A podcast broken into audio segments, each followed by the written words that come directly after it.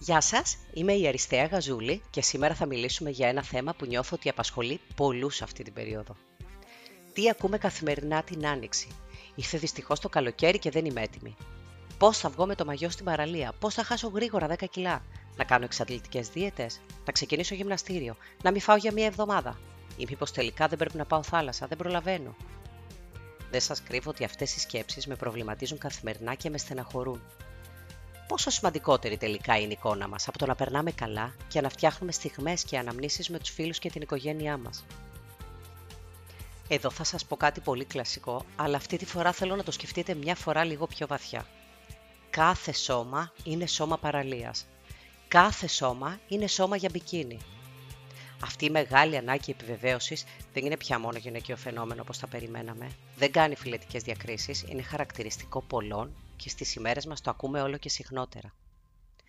Όποιος άνθρωπος δεν νιώθει καλά με το κορμί που είναι, έχει την αίσθηση ότι πηγαίνει στην παραλία και τον κοιτάνε όλοι. Αυτό το ακούμε κάθε μέρα. Η αλήθεια είναι μία. Δεν μας κοιτάει κανένας, δεν ασχολείται και δεν σκέφτεται για εμάς κανένας. Αυτές οι σκέψεις είναι μόνο δικές μας. Δεν αντέχουμε απλά να σκεφτούμε ότι εμείς είμαστε αυτοί που κρίνουμε τον εαυτό μας. Έτσι ρίχνουμε στους άλλους τον μπαλάκι, κρίνοντάς τους και λίγο μέσα μας, ότι αυτοί είναι οι ρατσιστές. Ας μην γινόμαστε λοιπόν εμείς ρατσιστές του εαυτού μας. Εμείς είμαστε οι μεγαλύτεροι κριτές μας. Ας σκεφτούμε αυτή τη φορά λίγο διαφορετικά. Αυτός μπορεί να είναι και ο λόγος που κάθε καλοκαίρι δεν έχουμε καταφέρει τους στόχους που έχουμε βάλει από το προηγούμενο. Έχετε ακούσει ποτέ κανένα να καταφέρνει τους στόχους του ορμόμενος από άσχημα συναισθήματα? Ένα παιδί γίνεται καλύτερο όταν το κρίνουμε ή όταν το ενθαρρύνουμε, όταν το επιβραβεύουμε, όταν το αγαπάμε?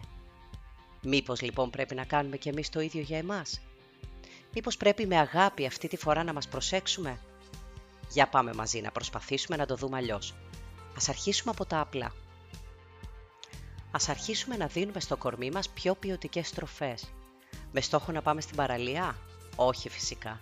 Με στόχο απλά να μας προσέξουμε. Αυτό θα μας ανταμείψει. Αυτό που προτείνω λοιπόν είναι να αναθεωρήσουμε την ποιότητα των καθημερινών τροφών μας. Σίγουρα θα βρούμε σε κάθε ομάδα τροφίμων κάτι που να μας αρέσει και να είναι λίγο πιο ποιοτικό από τις μέχρι τώρα συνήθειές μας. Ας πούμε μερικά αντιπροσωπευτικά παραδείγματα. Αν το πρωί τρώμε δημητριακά, ας τα αλλάξουμε με κουάκερ. Έχουν πολύ περισσότερη πρωτεΐνη και καθόλου ζάχαρη. Υπάρχουν στο διαδίκτυο πολλές συνταγές, αλμυρές, γλυκές για όλα τα γούστα. Πριν το αποκλείσουμε, ας κάνουμε τις δοκιμές μας. Τα σιτηρά που τρώμε, ας τα αλλάξουμε με ολικής. Μακάρι όλα, αλλιώς όσο περισσότερα μπορούμε. Το ψωμί του τόστ, το ψωμί στο μεσημεριανό, τα μακαρόνια, το ρύζι, τα παξιμάδια, όσα μπορούμε. Ας βάλουμε το ψάρι στη ζωή μας. Έστω μία φορά την εβδομάδα μπορούμε να το οργανώσουμε. Να τρώμε ψάρι ψητό, σε σούπα, πλακή. Στην αγορά υπάρχουν ψάρια για όλα τα γούστα, μικρά, μεγάλα, φρέσκα, ακόμα και τα καταψυγμένα για τους δυσκολότερους θα τα προτείναμε. Ας μειώσουμε το αλάτι. Αν μας αρέσουν οι έντονες γεύσεις, μπορούμε να χρησιμοποιούμε λεμόνι ή διάφορα καρικεύματα. Ας παίξουμε λίγο με τις γεύσεις να το βρούμε. Βάζουμε τα φρούτα στην καθημερινότητά μας. Αν είμαστε από αυτούς που δεν έχουμε καθόλου ούτε ένα φρούτο, τότε αρχικά το ένα θα κάνει τη διαφορά. Το ίδιο ισχύει και με τα λαχανικά. Έστω και μία μικρή ποσότητα από φυτικές ίνες την ημέρα είναι ευεργετική. Χρησιμοποιήστε φυσικά προϊόντα εποχής. Γιατί να παίρνουμε φάρμακα? Αυξήστε την πρωτεΐνη στην καθημερινότητά σας. Θα σας δώσει βιταμίνες συμπλέγματος Β, σίδηρο και σίγουρα κορεσμό που θα σας κάνει να μην τσιμπολογάτε όλη την ημέρα. Το καλό το λίπος θα είναι επίσης σύμμαχός μας. Αντικαταστήστε λοιπόν το βούτυρο με ελαιόλαδο, με αλίματα καρπών όπως ταχίνι ή με αβοκάντο. Τα κορεσμένα λιπαρά έτσι θα γίνουν μόνο και πολύ ακόρεστα, που θα είναι οι σύμμαχοι της καρδιάς και του μεταβολισμού μας. Αφού διαπραγματευτείτε τις διατροφικές συνήθειες, ήρθε η ώρα να διαπραγματευτείτε και τα αναψυκτικά. Δεν μας προσέχουμε πίνοντάς τα, το γνωρίζουμε όλοι αυτό. Ας βρούμε λύσεις. Τσάι, ανθρακούχο νερό, διάφορα φεψίματα βοτάνων, σκέτο νεράκι. Κάποιο θα μπορούσε να πάρει τη θέση τους. Δοκιμάστε. Γλυκά. Τι μεγάλη κατηγορία. Εννοείται δεν θα απαρνηθούμε το γλυκάκι μας για πάντα, αλλά η καθημερινότητα μπορεί να είναι γλυκιά χωρίς να είναι και τόσο κακιά. Προσπαθήστε να προλάβετε την αίσθηση του γλυκού με κάτι γλυκό. Βασιλικοί χουρμάδες, λουκούμι, λίγο γλυκό του κουταλιού με το γιαούρτι μας, ακόμα και λίγο παγωτάκι. Είναι κάποιες προτάσεις από εμάς. Εννοείται η σκέψη ελεύθερη. Κίνηση. Έχουμε πει πολλές φορές ότι το γυμναστήριο δεν είναι η τιμωρία μας, αλλά η ανταμοιβή μας. Βρείτε τον τρόπο που σας αρέσει να κινείστε. Μία βόλτα ακούγοντας podcast. Εκεί θα είμαστε. Ένα άθλημα που από μικρή θέλαμε να μάθουμε. Ποτέ δεν είναι αργά.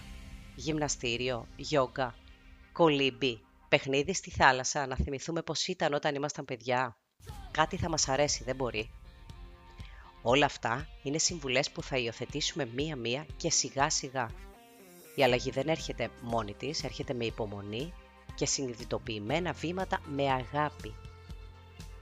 Ίσως λοιπόν αν φέτος σκεφτούμε με λίγο πιο πολύ αγάπη για εμάς και αρχίσουμε να μας προσέχουμε, να καταφέρουμε να βάλουμε άλλες προτεραιότητες. Η προτεραιότητα τώρα θα είμαστε εμείς και όχι η εικόνα μας. Και με αυτό το μαγικό τρόπο τότε θα αλλάξει και η εικόνα μας. Το αστείο είναι ότι τότε δεν θα μας ενδιαφέρει και τόσο πολύ. Θα μας έχουμε αγαπήσει. Αν μας ταΐσουμε όπως θα ταΐζαμε τα παιδάκια μας, με προσοχή και αγάπη, το αποτέλεσμα σίγουρα θα ήταν διαφορετικό. Φροντίζουμε λοιπόν το κορμί μας περισσότερο από οτιδήποτε άλλο. Είναι το μόνο μέρος στον κόσμο που θα κατοικούμε για πάντα. Αυτά θέλαμε να σας επικοινωνήσουμε σήμερα. Είμαι η Αριστέα Γαζούλη και αυτό ήταν ένα άλλο podcast από το Κέντρο Μεταβολισμού. Περιμένουμε και άλλες εμπνεύσεις από εσάς. Σας ευχαριστούμε πολύ.